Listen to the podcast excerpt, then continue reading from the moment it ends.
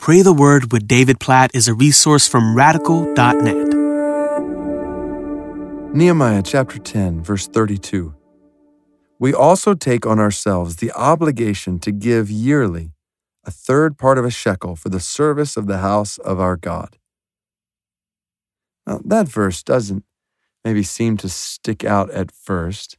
It's in the part of Nehemiah chapter 10 where they're basically just listing out all the ways they're going to obey God. And the word that's used there is obligation. Where we take on ourselves the obligation to do this, to give yearly a third part of a shekel for the service of the house of our God. You get to the very end of the chapter, it says, We will not neglect the house of our God. So they're saying we know we are obligated to provide for the services in the temple. Now, when I read this, I think about that word obligation. Like, are we obligated to do certain things, to obey God's word? Well, yes, in one sense, as his servants, we are. Like when God speaks, he's our Lord. When Jesus gives us a command, it's, it's not an option for us. As followers of Jesus, we obey. We obey. We're obligated to obey.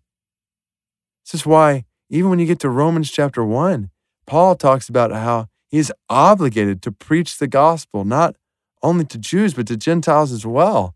Like he's obligated. At the same time, there is joy in obligation.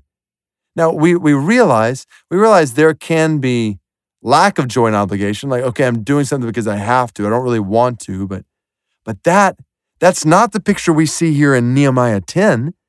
Like they're they've just finished worshiping God, rejoicing over God. So they say we're obligated to provide for his worship. That doesn't feel like, okay, so we have to do this. That's feels like a want to, but even more so, like in the new covenant, that's the promises we see that in the new covenant, God puts his law on our hearts so that we want to obey. We want to carry out the obligations, in a sense, of our faith. It's not have to, it's desire to. Now, we sometimes with our sinfulness and our sinful nature, we have to fight because sometimes we feel like we have to and there's less want to, but God is designed us in Christ through the power of His Spirit in us. He's put His law on our hearts so that we find joy in the obligations of our faith. Like, is that possible? Absolutely, it's possible. I think about the obligations I have to my wife, to love her, to care for her, to provide for her. I want to do that. I love her so much.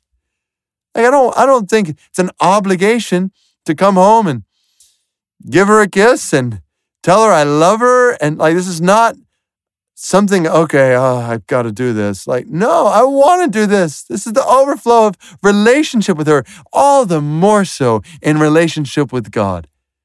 Like, there's joy in carrying out obligations to obey God. So, God, we pray for this.